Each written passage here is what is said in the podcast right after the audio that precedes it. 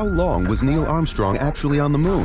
When did Europe start speaking English? Did Marco Polo really go to China? Curiosity Stream is the streaming service for all things history, plus science, wildlife, and more. What's the real story behind the Mona Lisa? We've got that. What caused the collapse of Rome? We know. Where did we find mankind's earliest ancestor? Come find out. For the holidays, give the gift of curiosity with 25% off gift cards for your curious cohorts. It's holiday shopping season at curiositystream.com/gift. Do you know someone on your holiday gift list that's looking to cut costs? Consider a Henson razor. Henson razors use quality standard blades that only cost 10 cents each. That means you'll only be spending pennies a month on blades. Compare that to multi blade cartridges that cost 20 to 30 times more. Over a couple years, that special someone on your list will save hundreds and get a safe and smooth shaving experience along the way. To learn more and to get 100 blades for free, go to hensonshaving.com slash holiday. This is an official download from thecustardtv.com. Hello, everyone, and welcome to another edition of the Custard TV podcast. Apologies in advance because this week's episode is being edited by me, Matt, so it'll probably be the longest one that we've ever put out. Uh, joining me today, we have um, in her new house, Sarah Kennedy. How are you, Sarah? Very well, thank you. Yeah, still still surrounded by boxes and dust, but um, I'm enjoying every minute of it. And uh, for the second time on the podcast from the Coastal News podcast, we've got Si Hampton in the Manchester area. How are you, Si? Hello, I'm very well, thank you. I'm a little starstruck coming on this episode today because I understand I'm with the self-proclaimed queen of the podcast here, Sarah. so I'm honoured. Thanks for having me back. You're very welcome. Hey, I don't you- think it was just self-proclaimed. I think Luke was trying to flatter me as well, and I, I would I will take Luke's blessing. Maybe Same queen here. of the podcast just means woman who turns up the most. Yes. This week in in in the UK, we've had uh, gorgeous weather. It's been far too hot, but um, we were saying um, before we start recording that it's it's gone a bit gloomy, hasn't it, Sarah? Certainly for me and you. Yeah, it's proper grim out there. It's absolutely the day to stay in, do a podcast, watch some TV. Mm. Don't go out, guys. Why would you go out? Also, sad times for everyone who thought that maybe a picnic or a barbecue would be nice today. Mm, yeah. My heart goes out to them. have you been enjoying the sunshine, guys, or have you done anything outdoors? Um, I sat in the kids' paddling pool yesterday. I've Never, I, don't think I've, I don't think I've ever done that as an adult. It's never appealed to me, but I was so hot. I was like, I'm getting in this bad boy. It, did, did you ask first, or did you just like move? I was invited. I didn't Oh, just go and like sit on a child. This could be a podcast. Don't you have to be some sort of whiz kid to do those? Uh, definitely not. Anyone with a computer can make one. This is the Custard TV podcast Yes, that would entertain me briefly. from thecustardtv.com. Coming up on the podcast this week, we've got new Channel 4 drama Suspect. We have got the Lazarus Project, which is a new sci fi time travel thing from Sky. Also on Sky, we've got their first um, Italian language drama, Blocco 181. And from Netflix, we have new comedy, God's Favourite Idiot, starring Melissa McCarthy. Uh, but first, uh, do you want to just talk us through uh, your podcast, just in case people aren't aware of it, were, didn't listen last time you were on the show? Sure, yeah, thank you. Um, so Coastal News, um, aptly named after the Summer Bay fictional newspaper. We're a home and away um, episode discussion podcast. Um, know your market, bit niche. Um, but yes, um, fans of the show, we get together on a Friday night, we open a bottle and we talk through the week, take the mic and, and have a giggle. So that's, us. And you've got the Australian soap Monopoly now, I suppose, as well. Yeah, yeah, elbowed, elbowed out of the way. yes. slightly slightly sad news, even though I haven't watched Yeah. In about ten years. It's it's it's something that's always nice to know it's there. I suppose a bit like home and away. Sarah's it's a little nodding. comforting, you know. So both shows because they're quite um different to the UK soaps, I guess. They're they're a good bookend to the day. You know, put the telly on, get tea going, and just have a bit of escapism. So it is sad. Yeah. Mm. And Sarah, any fond neighbours memories? Yes, I was always a neighbours girl. Never got into home and away. Um, Come I'm rolling just- my sleeves up. oh right. Can we just appreciate like the cast photo um, that they did on the last day of filming Neighbours and how hot yeah. Toady still is? Very pleased with that. Talk about niche. That's certainly a. I think there you go. niche See, I can go niche on niche, baby. was it was it sort has it always been Toady or was it sort of when he sort of got rid of the the dreads and um Oh no, I liked both. I wasn't into the clean cut Jason Donovan types. Well, maybe a little bit, but certainly I was more interested in Toady when he was he was he did was I remember the House of Trouser, and I'm assuming that he was kind of the bad boy with the, the good heart all the way through, wasn't he? I don't think he was ever a bad boy, really. He was sort of like comic relief, wasn't he? Okay, fine. I'll, I'll take that as well. yeah, no, that sounds like my kind of guy. Um, but yeah, I mean, I sort of was more neighbours than home and away as well. Si, sorry, so sort of a bit. It's just a nightmare. I, I did watch it back in. I think it's when it moved to Channel Five because I do remember it watching it when it was on ITV because you sort of did both in a row, if I remember. Yeah, well, there was a big gap, you see. There was like a big when it moved to Channel Five, it went off for ages because there was some legal problem. So a lot of people didn't probably pick it up then, like yourself. But Home No was more always more dangerous. Neighbours was always, you know, Bouncer's Dream and a bit lighter. yeah. For me, neighbour neighbours was at home and away. Sorry, you know, it was like can't tell your parents you were watching it. Sarah, in terms of your um, latest articles, where can we read you? Um, I am at whynow.co.uk. Bit light this month, must admit. Not a lot to read um, because I've been moving house.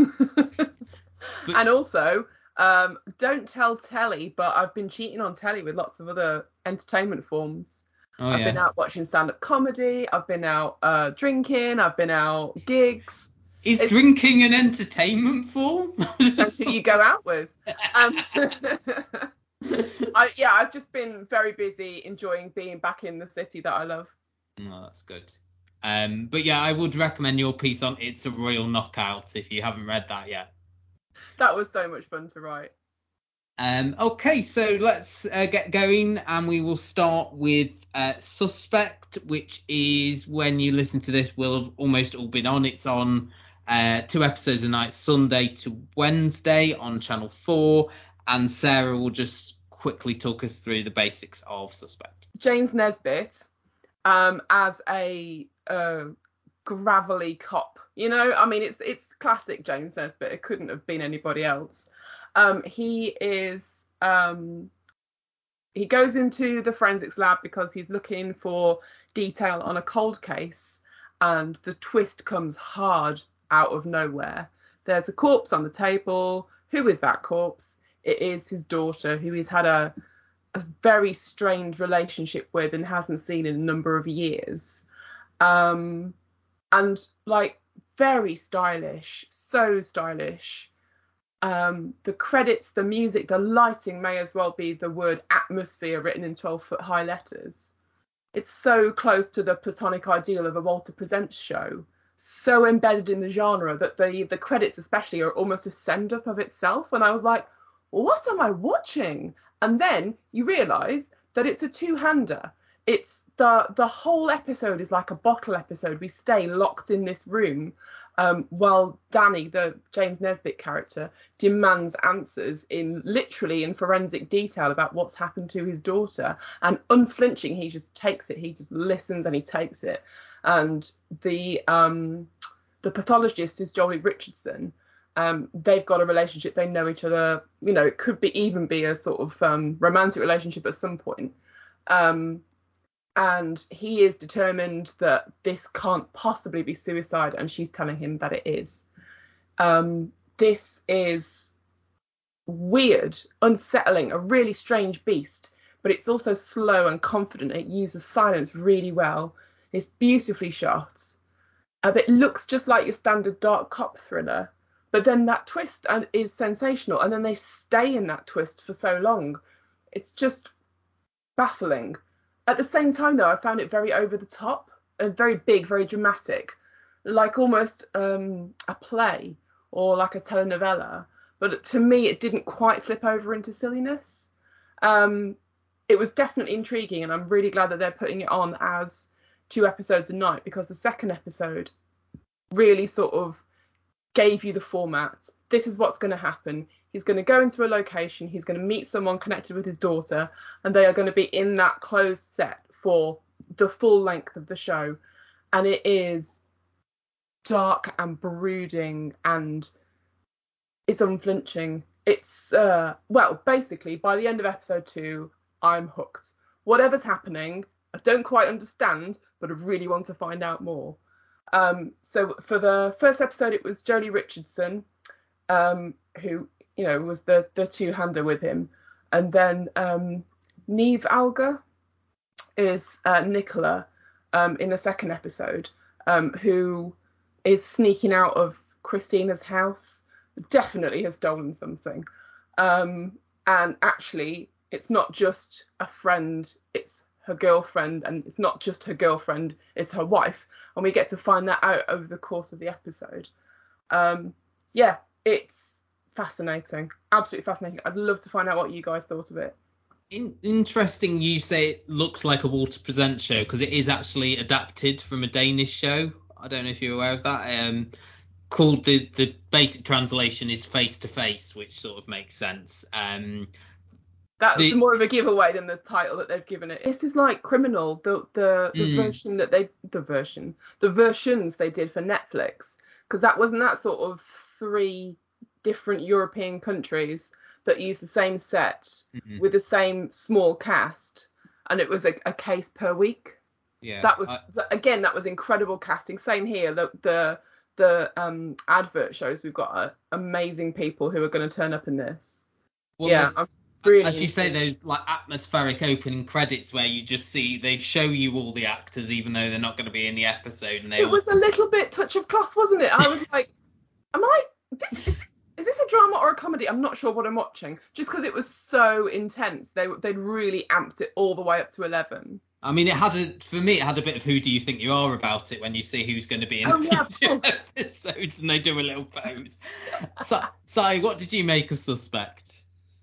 Well, I also, it's funny you say when Sarah just mentioned weird, I wrote the word weird down because I didn't know how I was feeling. You know, watching the mm. first episode, I thought this is a bit simple in terms, you know, stripped back, mm-hmm. to, you know, sense of the word. I thought there's no big, you know, dra- murder scene at the top of the episode. There's no big party where something's gone wrong.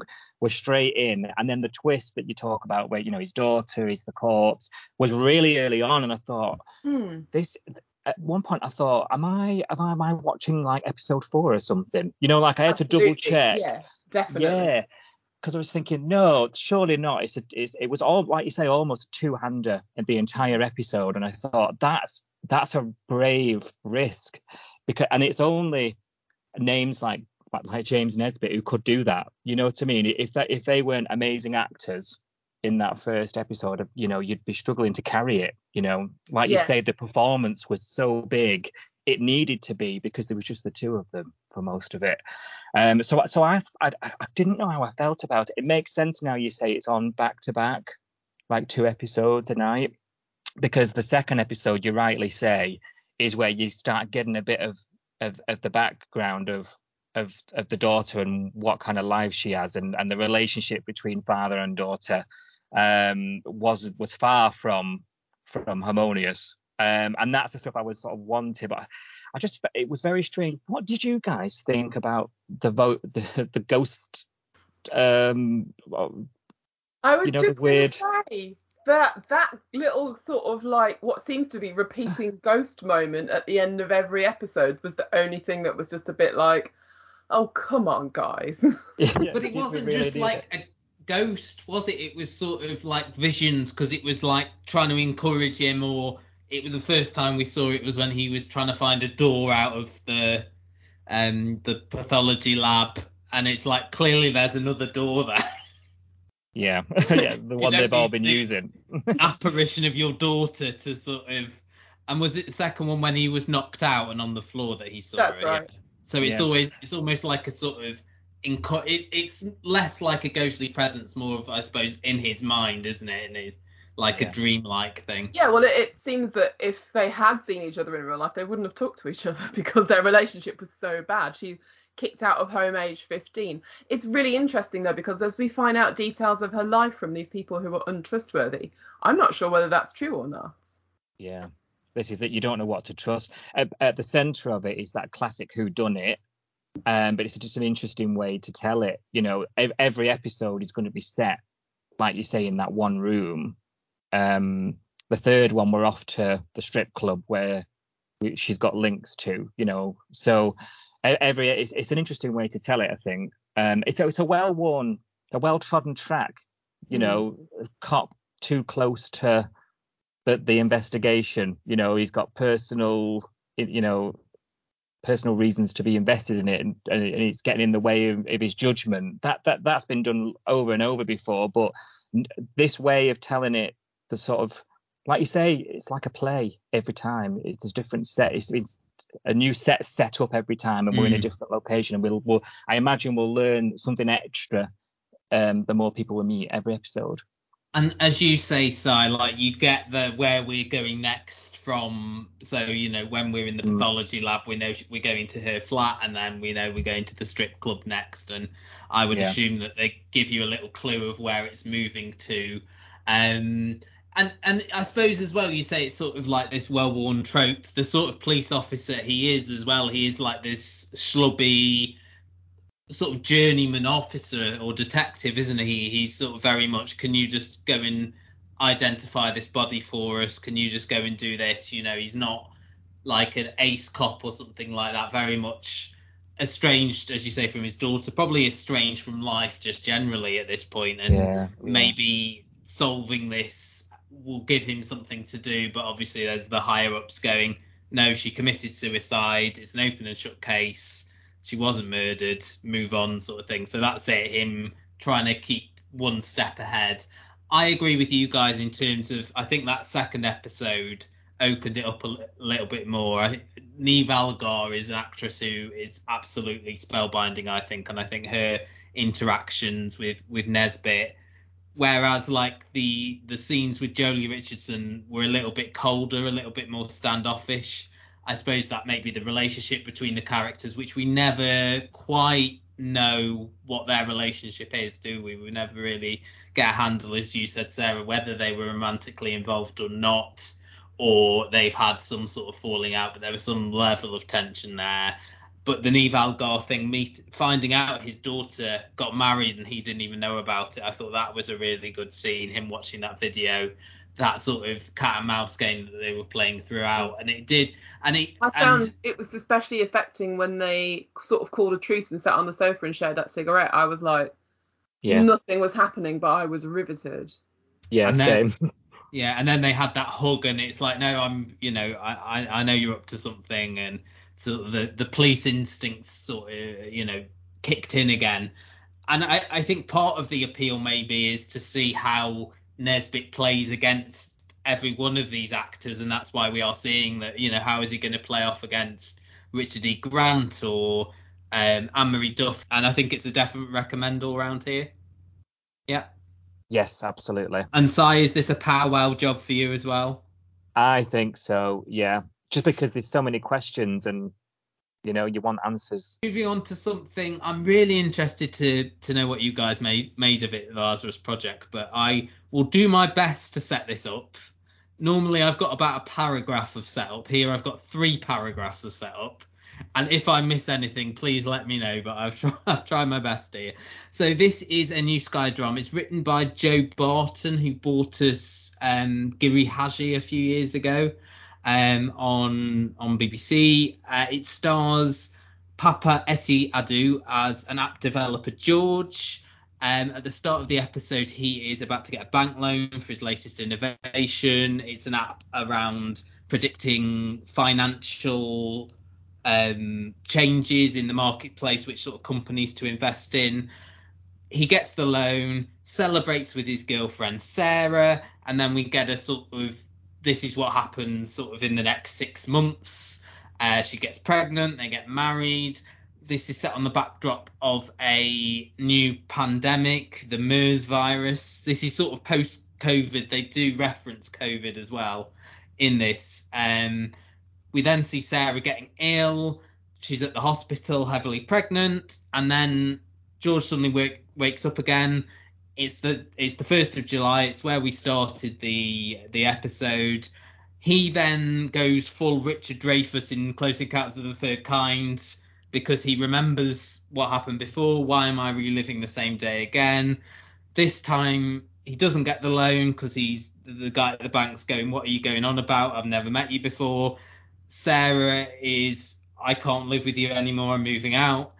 He then meets this mysterious stranger called Archie who says, are you experiencing these time jumps? Are you remembering them? If you do it again, come back to me. So when it happens again, he comes back to her. She explains to him that um, the world keeps jumping back. And this is caused by the Lazarus Project, who she works for. They are a, and this is verbatim what she says, a top secret organization present, preventing mass extinction events via diplomatic, scientific, or mili- militaristic means um, and they can make time go backwards. She explains the world has ended several times. The first time was in 1963 uh, during the Cold War. Uh, the most recent was uh, when the world de- failed to develop a vaccine for this MERS virus. So they create these time jumps every time they realize the world's about to end. She said she tells him that it's sort of a bit like a checkpoint in a video game, um, where when they make that decision, they put the put things back a year current checkpoint is the 1st of July 2022, but when they succeed, they move things on a year. The next checkpoint becomes 1st of July 2023. George is recruited to join the Lazarus Project. It's overseen by uh, Caroline Quentin, who plays Wes uh, contains a handful of people who, like Archie, have been recruited for their skills in the police force or the military. There's someone similar to George who has also got these sort of mutated cells in that they remember every time jump. He's called Shiv. He is very haunted because this has been happening to him since he was young. Um, the first mission that George takes part of is to investigate the theft of a nuclear missile uh, by a guy called Rebrov, who is a former member of the Lazarus Project who's now gone rogue. Uh, but then tragedy tragedy strikes, and George has to decide between his loyalty to the Lazarus Project and getting back the thing he cares about most. Um, so I'll go to you on this one first. What did you think of the Lazarus Project? I really enjoyed this. You know, I I quite like a bit of uh, sci-fi as well um very um what was that one with Tom Cruise that he did years ago where they were doing crimes before? Edge of Tomorrow. Yeah so it reminded me a bit of that. Um and yeah really good. You know um I mean Caroline Quentin as well. Oh Caroline Quentin she can't do wrong for me. But you know the um you know he sort of learns about the Lazarus project um and um basically he's enrolled, he sort of accepts that pretty quick. It's sort of, uh, for me, I thought, oh, this is sort of escalated quickly.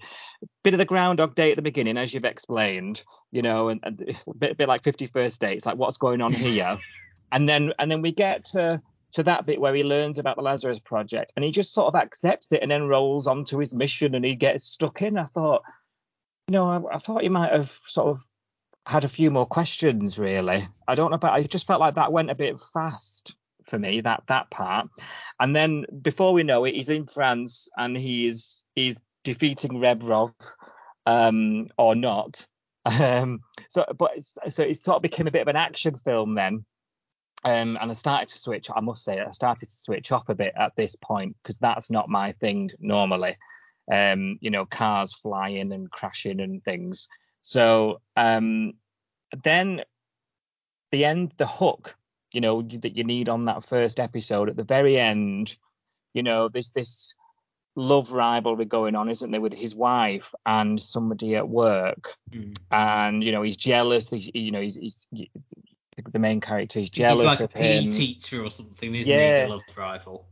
Yeah, and there's this incident where before the time because there was a time jump wasn't there because he didn't win he didn't win the did defeat Rebrov yeah. in Paris so before that he saves his wife from being run over um, after an argument with said love rival PE teacher and second time round, he's he, he's he's he's dropped the ball a bit on it, and we don't know the fate of his wife. But I imagine we're now going to go down a route which I'm really going to be interested in now, which is so the hook works is he going to choose to try and save his wife for personal gain, or is he going to save the world and forfeit this life he wants with his wife?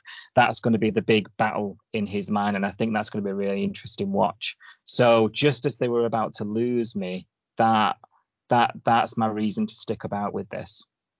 It's almost like a bit of a morality play, isn't it? And I think yeah. the views of those characters that he might have um, thought you know there's that character Shiv who is that sort of haunted character, and this character Rebrov as well, Tom Burke, who I'm assuming becomes a lot more prominent because he's quite a big name.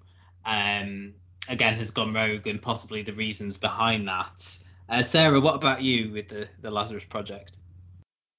Well, you know that deep down I'm not really a big fan of sci-fi, and I did think that this was going to be hard sci-fi because halfway through the synopsis, I was already confused.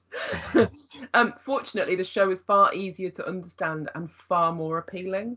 I think Paapa Essiedu does a cracking job um, as sort of like humanizing this strange nonsense that's happening to him. But my absolute standout favourite was Archie. Um, I wrote down, oh, look, he's got his very own Doctor Who to explain things to him in a sassy fashion. Um, and I was thinking that she reminded me of Yasmin, but she's actually she was Rani in the Sarah Jane Adventures. She's uh, Anjali Mohindra, and I want to see a lot more of her. So when I thought that she'd been shot in the head in France, I nearly turned the TV off. I was done.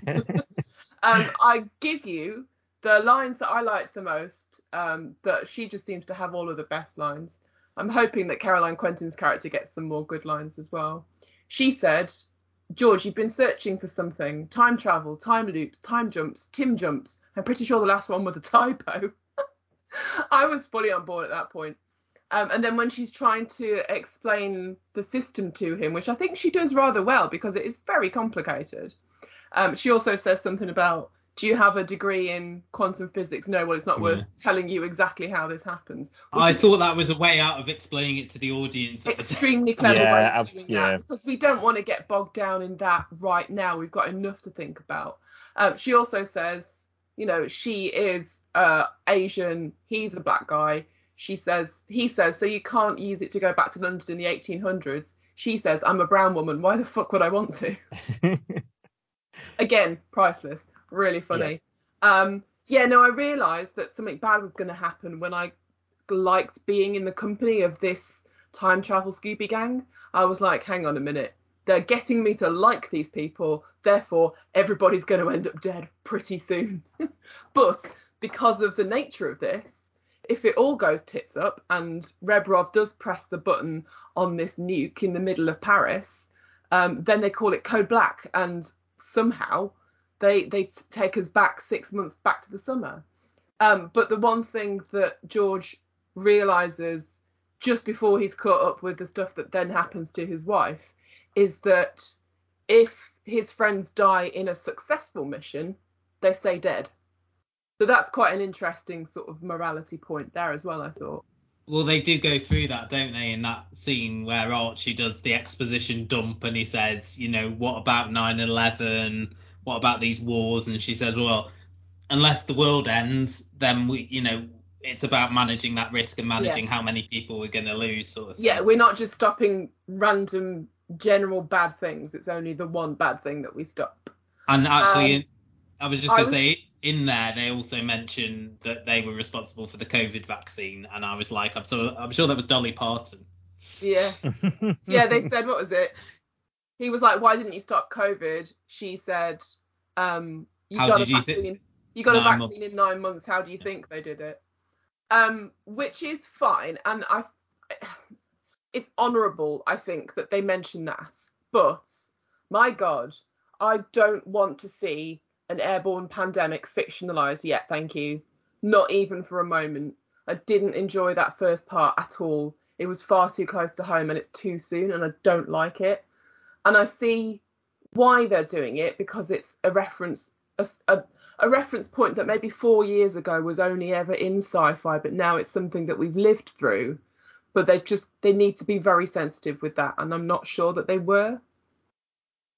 And I I think um so you you put the nail on the head here there where you said it felt quite rushed that there there was yeah. a lot to get through in you know that it's a lot of information to take in within about 45 minutes um that we didn't really spend a lot of time with George and and um, Sarah until we had the first jump and I, I think his sort of willingness to sort of go with the Lazarus project was that he had that second time jump where he went crazy and nobody wanted to know him. So maybe it was that I may as well trust in these people who are, who know what I'm going through.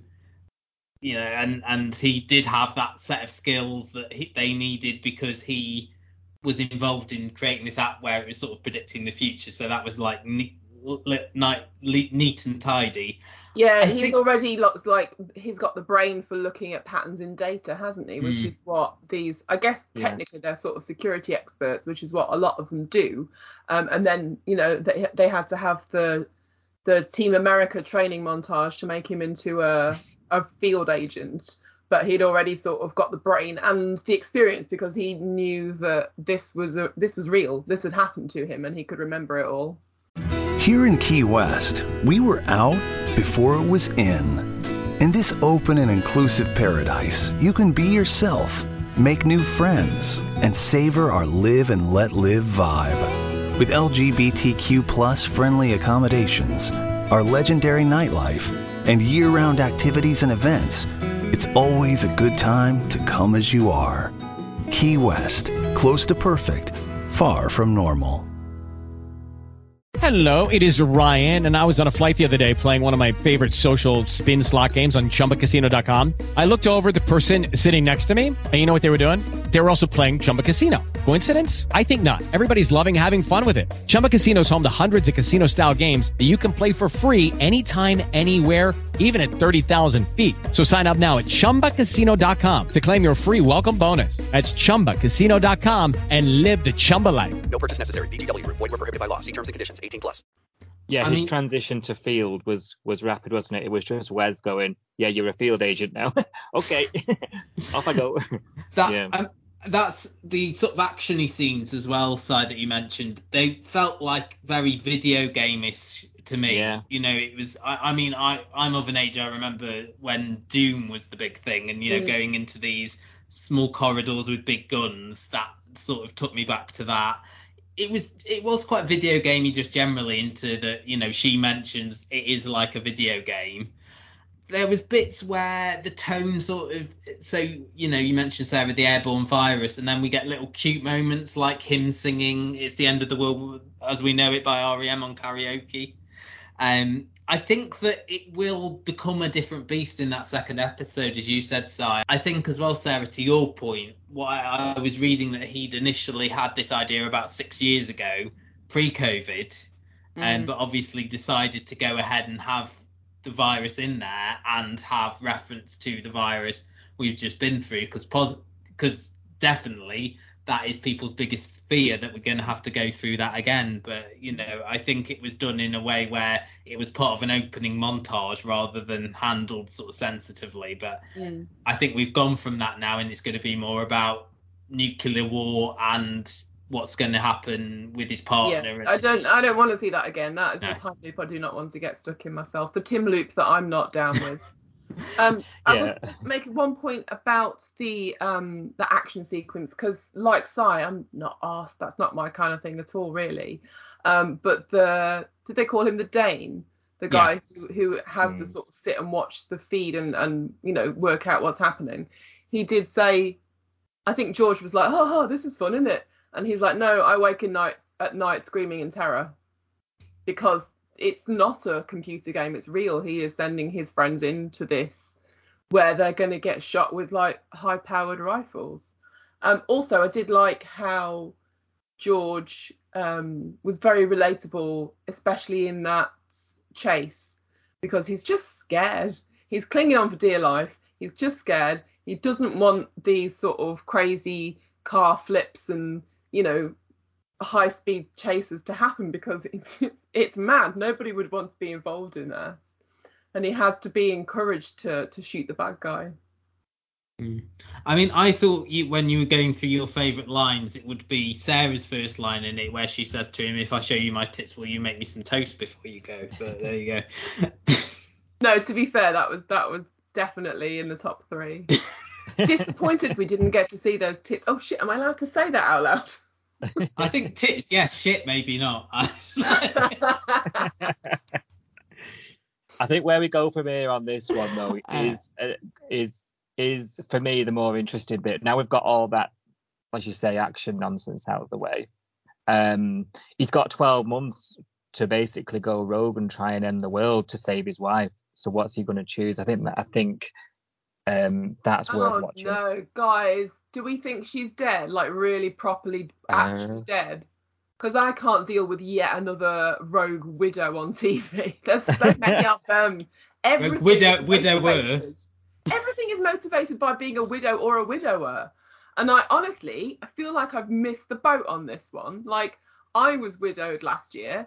I haven't gone rogue and tried to end the world, and I feel like that time frame is now closed for me or tried to go on a on a heist, which I no, which, I haven't done a heist. No, I haven't yeah. done like I haven't created a weird thing to um stop people remembering what's happening, like in Severance. You know, I haven't even sort of like punched the air and gone no in like you know classic police procedurals. I've wasted my time. You've just moved just, house. I've just been I've, yeah, I've just been living a normal life. How dare you? no. I'm sorry to everybody out there, widowed or widowers, or anyone who's lost someone and hasn't punched the air in grief. I, I suppose to play devil's advocate though, if if you're a writer who hasn't been through that, then it seems like the best motivation yeah. to have that sort of grey that grey moral area of what do I yeah, do? Yeah, I think so. It it um having something terrible like that happen to your character means that you can justify almost anything um, in their reaction and you know in their sort of vengeance. A bit like john wick isn't it and his puppy you know? We we don't mind whatever he does to the bad guys because someone was mean to his dog Mm. Although I didn't get a great sense of like their chemistry, really, I suppose as well. If this is going to be him trying to end the world for her, mm. you saw when he went a bit off the rail, she didn't want to know. So mm. actually, yeah, it is a shame sometimes how female characters, especially, are written as that two-dimensional motivator rather than a hmm. person in and of themselves. But that you, happens you, a lot. But you did have some strong female characters here as well, I suppose, in the Archie and yeah. and the Caroline Quentin character as well. I mean, yeah. that whole scene with the with the group together did give me a vibe of Slow Horses, Sarah, as well. Yeah, well, it was. Yeah, these sort of like misfits. Mm. And I think we can safely say that this is the best time travel drama that we've watched on Sky this year. Absolutely. Re- referencing the time traveler's wife. Yeah. I mean, did you watch any of that, Si? No, the trailer was enough. you did well there. Very sensible. No, no ickiness in this yet. no grooming jokes or anything like that at all, which is always good. Um, so yeah, so this is all up on now, now. So knock yourself out. Uh, we're staying on Sky. This is a new Italian drama called Blocco 181. Again, I'll try my best to set this up, but this is I don't know if you found there was a lot of characters in this and, and they all looked very similar, young, sexy Europeans and Latino Latinos, Latinas.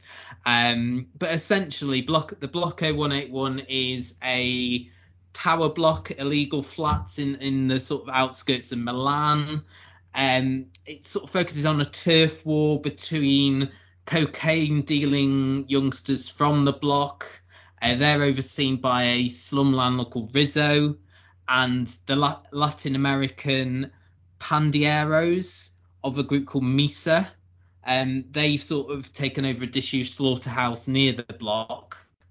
Uh, there's a game of one-upsmanship between these groups, um, which results in two very violent altercations in the in the episode. It's all seen through the eyes of B, who is, I believe, the sister of one of the leaders of this group. Um, she wants to be in charge, but because she's a girl, she can't basically. She goes out on a sort of a bit of a bender after being threatened by another Misa member. She meets Ludo, who is this middle class sort of oafish character who works um, as one of these drug dealers. They pose as pizza delivery people to deliver the drugs to their clients. You get the impression that it's going to be almost like a Romeo and Juliet love story going forwards when they sort of find out where their loyalties lie in terms of their associations. And the first episode ends when one of B's associates steals Ludo's moped, which contains a large amount of cocaine. Now, Si, I know you enjoy your foreign dramas, don't you? So where where does this one stack up for you? I do, and this one's right up my piazza. I love this. um, no, I thought this was great. Like you say, it had good-looking people. Uh, many of them, it had the drama, um, uh, the violence. You know, the turf war. You're right. The forbidden love story, Shakespearean um, element where we're going to go clearly. You know with you know for you know she's had relations shall we say with with the opposing team. So that's going to create no end of problems. Did you i love those scenes with um that i'm going to say the mother character um and the daughter and it was yeah. you know life was better before um my brothers came here and she said you know what i used to clean for three euros an hour like this almost like this criminal life is something to aspire to you know and and i also liked the backdrop you know those shots where you've got the block those cut shots drop mm. you know cut scenes yeah you've got the block and the estate and then just in the distance you can see the rich luxurious mm. milan and everything we associate milan with um so there's this undercurrent of these two worlds coexisting side by side. And the most important scene I thought of the whole episode was the sort of montage of them explaining how they do deal the drugs and they mm. have the pizza delivery guy. And you know that when all that's explained and they say you know the rich they need the drugs. They've got to buy the drugs. We supply the drugs. We you know that was the important bit because that made you think these two worlds need each other um, and they feed off and, and and thrive off each other, and they need to coexist. And it's a stark reminder because that could be any city. I felt like that was the most relatable thing about it. You know, we've we've got all these all this money and this investment in cities, and slap bang next to it um, is normally regular working class poor people trying to make a living you know, and all of the above, and and and the mix of race and backgrounds that all comes with that, and and the different walks of life that all melt become a melting pot, and all the the stuff that comes from it. I felt it was great. There was just enough danger, just enough sex, just enough love story. Um, I'm struggling to find anything too critical about it mm. at this stage and there were several really sort of striking set pieces, weren't there? They they got you straight in with this initiation process for one of the younger members of the Misa, you know, who's being beaten up beaten up for ten seconds or whatever, and then he gets this tattoo in his lip of the the, the name yeah. of the group. You know, you're fully in in with us now there is that scene at the mother's birthday party, which is just, you know, they set off all these, what were they like canisters of of, of paint or gas? Yeah, or which like, would just I like to mask them like jump. coloured smoke bombs. Coloured smoke bombs, where and then they, there's this attack from from the Italians, and you know you're seeing all these colours, all this violence. It it, it just yeah. Gone. I'm going to say it's even the way the Italians talk about them, like like the South Americans, the Misa, they're a second class citizen, you know. Is who's the who's the main man, the the cock of the block, as I'll call him. um, uh, you know, who's collecting the rent, and he's you know he's he's the land, you know, the rogue landlord, the slum landlord. you know, the, the way they talk about them, it, it was un, uncomfortable enough for you to sit up and think, but not not so much you can't watch it. You know. Mm. What about you, Sarah? Well, I'm a big fan of the foreign drama too, but I'm less into the gangster stuff. Um, and I found this rather difficult to figure out who was who and what was happening. Um, and I think I got a bit impatient with it because, like you say, they're all in their sort of like Sons of Anarchy gangster uniform, the shaved heads, the neck tattoos, the tiny cut off denim shorts for the women. And I had trouble even telling which side the gangsters were on because um, I'm not sure. Was I listening to a lot of Spanish and Italian, or I can't can't yeah. work out what the mix was because my language skills aren't good enough. Yeah, yeah, yeah. The Misa were talking Spanish pretty much mm. all the way through. Yeah. Yeah, so that was okay. I, I I got that, but I just found it really hard to follow what was going on. Um, and I wanted. I mean, B is B is good. B, she's very good and I can empathise with that.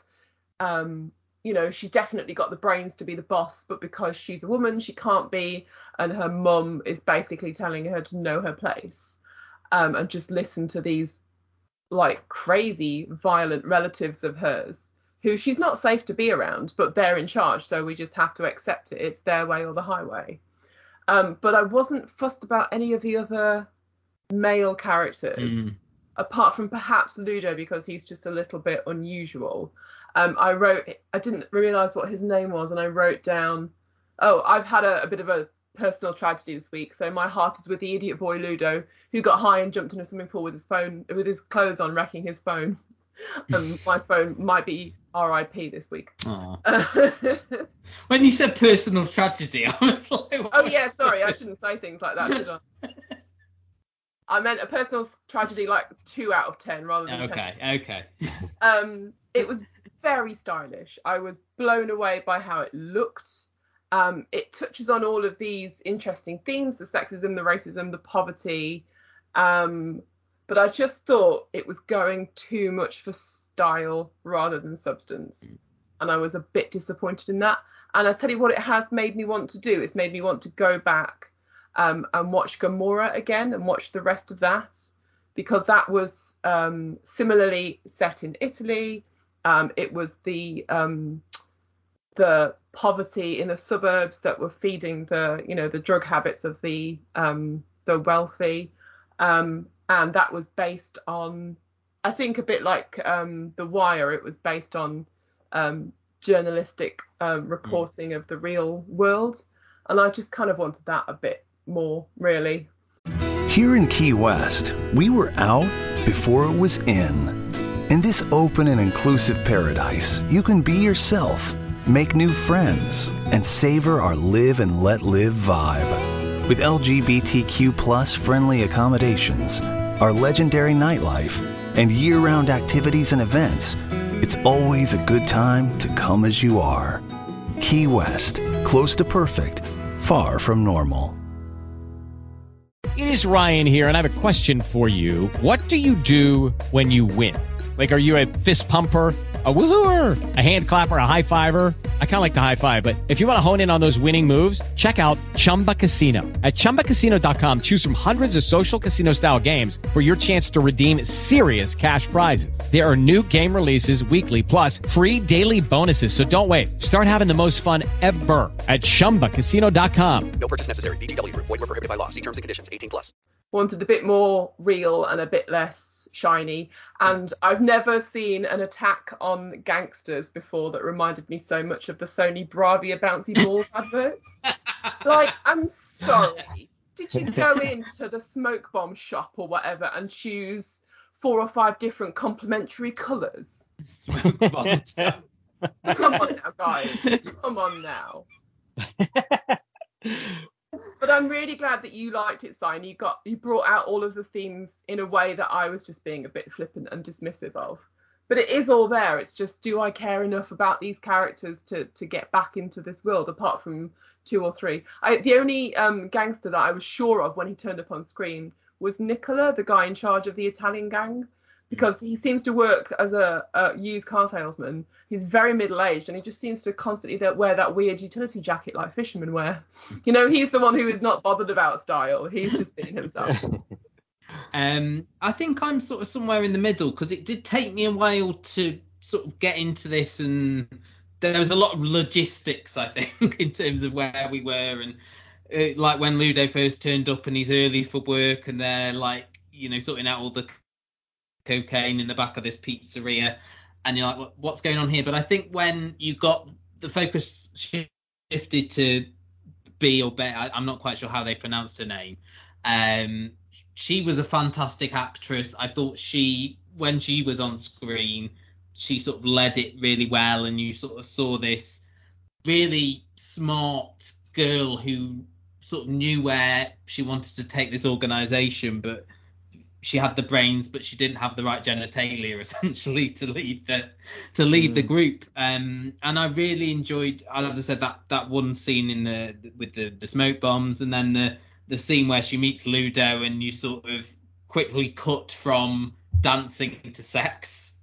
Um, but and and then the sort of the end of it as well. But I, yeah, it's certainly the biggest surprise of the week because I, I didn't really know a lot about this going in other than sort of the setting and things like that. So definitely surprised me. Um, I mean, I'm not sure where this is going to stack up in terms of when I'll go back to it. I'm, I'm assuming another powwow job for you, possibly, Si.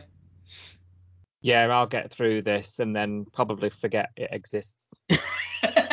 Because it, it's not it's not changing the world, is it? But um, I am enjoying it. But yeah, yeah. I love it. I love it. That's sometimes that's all you need. You need Yeah. something stylish and fun and a little bit like scary and a bit violent and just yeah, just a good Escapism, time. isn't it? Escapism, I think. Exactly.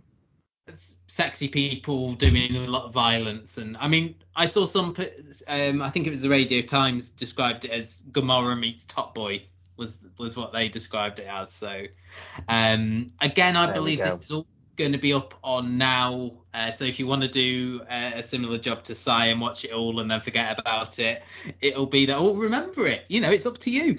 Um, it will be there. And now sarah are you where are you on where do you sit on this? Is this one done for you? Yeah, I'm out, guys. But I, I actually will go back and because I've only seen I think a series and a half of Gomorrah, and I, I sort of I think it's with the really big dense series that I I find it difficult to sort of watch the lot. And there's five now, the internet tells me. But I felt that had more substance, and I, I will go back because of this. I will go back and watch that one. Now move on to the final show this week. It is a Netflix comedy. It's called God's Favorite Idiot. this is basically Melissa McCarthy's new vehicle on TV. Um, she is uh, in the lead role with Ben Falcone, um, who turns out is her real life husband. So this is sort of a workplace comedy, I guess, if you can call it that. Um, it is a very normal, very boring um, middle class guy, um, a tie and a shirt with a jumper over the top at all times, that kind of guy. Um, and for some reason, he is struck down by the Lord's thunderbolt um, and has become God's chosen one. Uh, no idea why, absolutely none. Um, so fine. He is meant to be the main character, the central character, the one that I guess the show's title is. But he's absolutely railroaded by Melissa McCarthy's character, Amelie, um, who seems to be the kooky, weird drug addict who drinks from a hip flask at work and rides round on a motorized scooter. I was very worried that the scene where we're introduced to her character in the staff break room would never end. It was one of the longest scenes in comedy I think I've ever seen. Um, it, they do this thing with the jokes, and it's not just once; it's repeated. Because I I watched two episodes of this, um, as instructed, um, and um, it's it's those jokes that sort of tail off, and sort of are meant to tail off, but they're just not funny. Uh, I don't, know. like Um, like the think funny- diarrhea. Exactly. I think the funniest bit about it came in the first episode where they referenced the fact that Amelie has changed her name from Emily uh, because, you know, like the French film, it turns out that she has not seen. That's great. Um, so the setup is that Clark uh, wanted to make a move on Emily and never did, and he regrets it. But I have no idea what the attraction is in that character whatsoever. Um, so his superpowers at the moment seems to be that he glows occasionally, um, and Harry Styles song from 2017 often plays when he's around. Um, that's it for now. Um, and given how important Melissa McCarthy is to, say, comedy of the past 15 years, certainly on the big screen, I worry about the comedy timing between the two of them. Um, and then no one, I mean, there's a whole, again, there's a whole gang here of, of colleagues um, who are going to try and figure out what's happened to Clark. But no one gets any decent screen time because she's on screen too much. And the whole sense of it was that it's just bad improv. Like these jokes are set up and go nowhere. Um, unfortunately, in the first episode, the standout lines to me were death is coming and dragged out torture. They were very unfortunate key phrases that stuck in my mind. um, so uh, in the second episode, um, we meet an angel. So you know, God's actually gonna give poor Clark a message as to what he needs to be doing. But again, it's very vague. Um, it's a little bit more tender in episode two as as they sort of begin a relationship together. But it's still not enough to make me care about these characters at all. Um, and I wonder if like maybe one of his magic powers now is that um, he's making Emily like him after all this time because he was so timid before. So yeah, it was just unpleasant. And I have to admit that I'm not. I know that people really rate Melissa McCarthy, but I, I don't. And I seem to be possibly one of the only people, certainly one of the only cis women on the planet who doesn't really like bridesmaids. So, you know, take what I say with a pinch of salt. But I just didn't. It just didn't make me laugh and what do you want from a comedy? Mm. I don't want a clever, clever build up. I just want to laugh. And this is actually created by Ben Falcone as well as starring as and when, basically what you said. I saw the, one of the headlines of the reviews for this was Melissa McCarthy manages to ruin her husband's sitcom, which is sort of basically what you just said.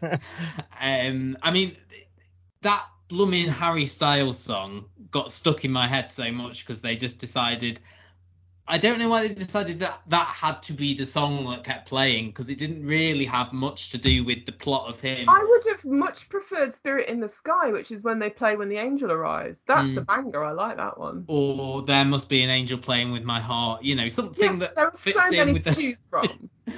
um, maybe we've got to do something that the kids know because it's on net. You know, the Netflix algorithms of if there's a Harry Styles song in, they'll stay for longer.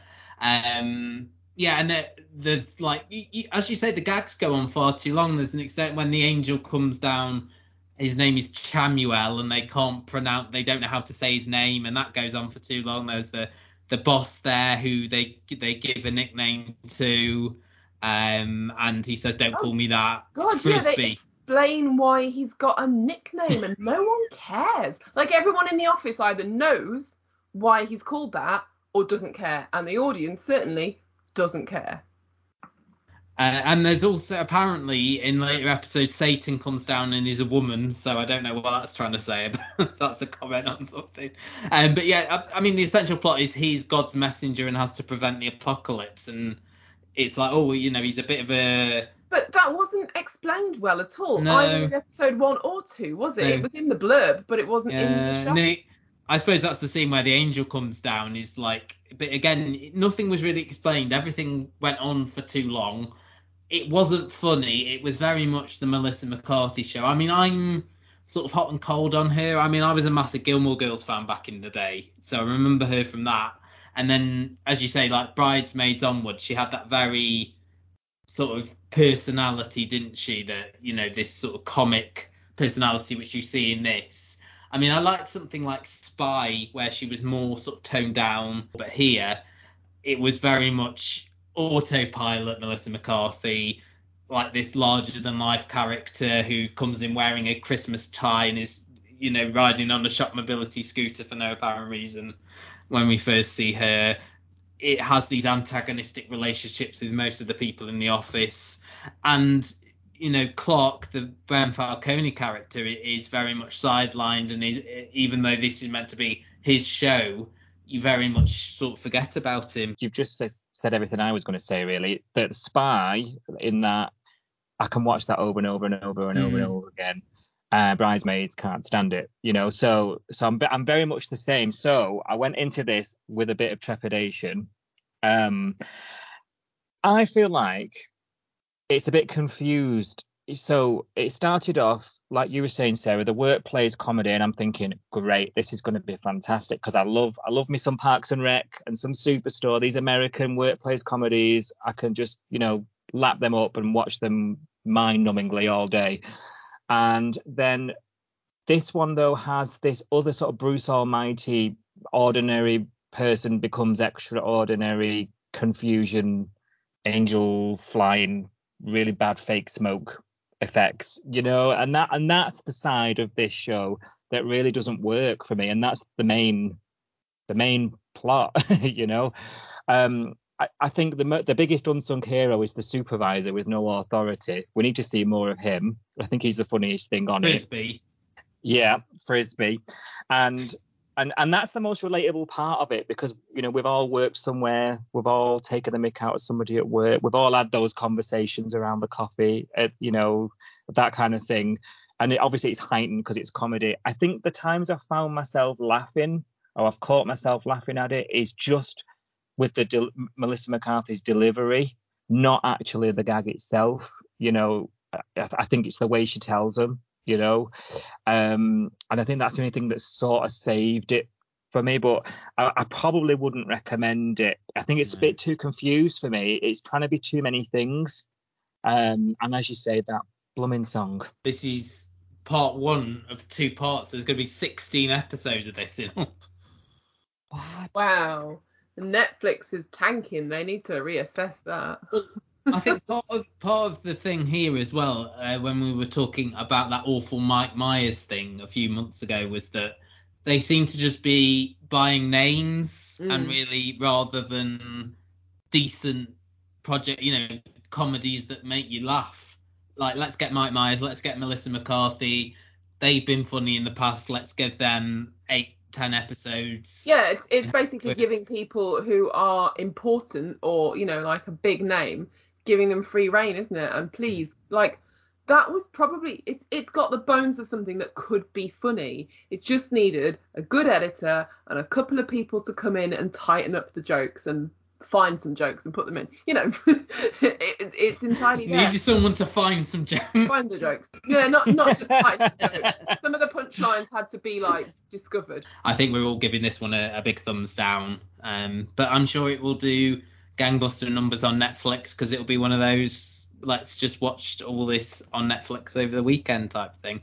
Uh, so yes, yeah, so that is uh, another week on the Custard TV podcast. Uh, do you want to just quickly go through your Twitters and where we can find you again on the internet? You'll find me um, at sbutty is my personal, and um, for, for my podcast, if you're a home and away viewer, if if you're out there, you one person uh, at Coastal News Pod. Oh, I'm sure you can get at least five people.